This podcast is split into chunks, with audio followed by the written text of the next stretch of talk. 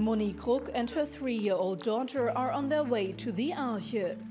The child and youth facility is where they get free lunch. weil ich den Sinn einfach meistens nicht sehe, mich in die Küche It doesn't make sense for me to cook just for the two of us, which costs more energy and money. The other to get food at school and I cook in the evening. It really helps a lot. Since the youngest of her three children didn't get a space in daycare, the single mother can't go to work. Now on welfare, Monique says without the Arche, she wouldn't know how to make ends meet. Wir wissen alle, die Inflation, die ist nicht I have to count every penny. We all know that inflation didn't just grow 10% but almost 100%. I now pay twice the amount for electricity, 200 instead of 100 euros a month.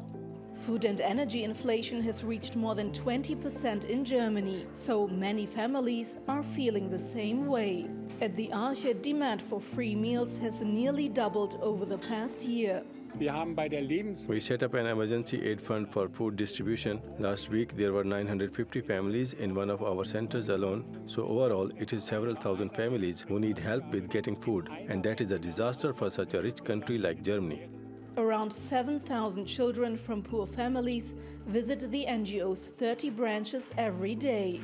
Besides free lunch, they also receive help with their homework and can spend time together on recreational and sports activities. Many of the volunteers and workers came here as children themselves. For them, the Arche is the safety net the government failed to strengthen or provide.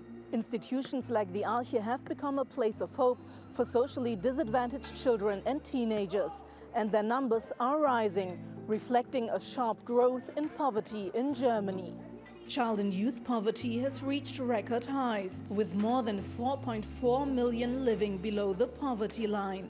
In 2021, nearly 3 million children under the age of 18, or more than every fifth child, was living in or near poverty. The number among young adults is even higher, with one in four under 25 year olds being affected. They have the highest risk of poverty of all age groups in Germany. For now, a new government plan to combat the issue with the basic child security scheme remains unresolved, as the three party coalition still argue over its details. Until common ground is found, organizations like the Arche hope to create equal opportunities and help these children break out of this vicious circle of poverty. Sibel Karkus, TRT World, Berlin.